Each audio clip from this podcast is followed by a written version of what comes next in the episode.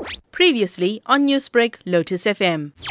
And one should uh, make it very clear that indeed you are facing challenges in terms of registration. Registration is not unfolding in a manner that it's supposed to be. And we see that the SRC made some proposals in the creation to proposals that are going to assist for the registration to unfold smoothly. We'll see raise the memorandum of demands to the management to say let them allow students with permit, let them give permit to all students with same offers so that they will be able to come to campus and complete their registration. But that was rejected at the first place. But in the second place, we, we, we insisted because we could see that the pressure we're receiving from students that they are unable to register online. So they agreed that students with same offers must be allowed to come to campus and complete the registration. And it's been happening in the previous two weeks.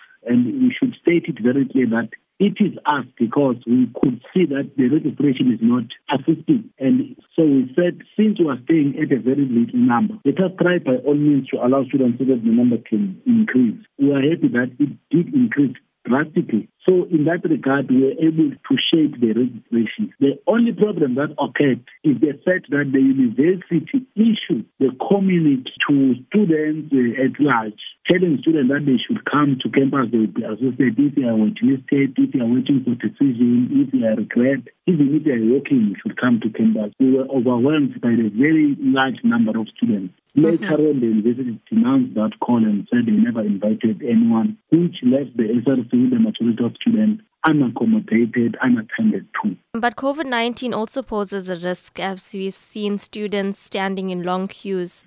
Ours, yes, as much as we are concerned, but we cannot shy away from the fact that when students are there, we, we must be able to intervene and try by all means. And it is ourselves who has encouraged students to wear masks at all times because we remember that it was a very huge mass and you cannot control the very angry masses. So we are subjected to those conditions. It was not of our own making to contravene the rules of COVID-19, but that blame should go to the.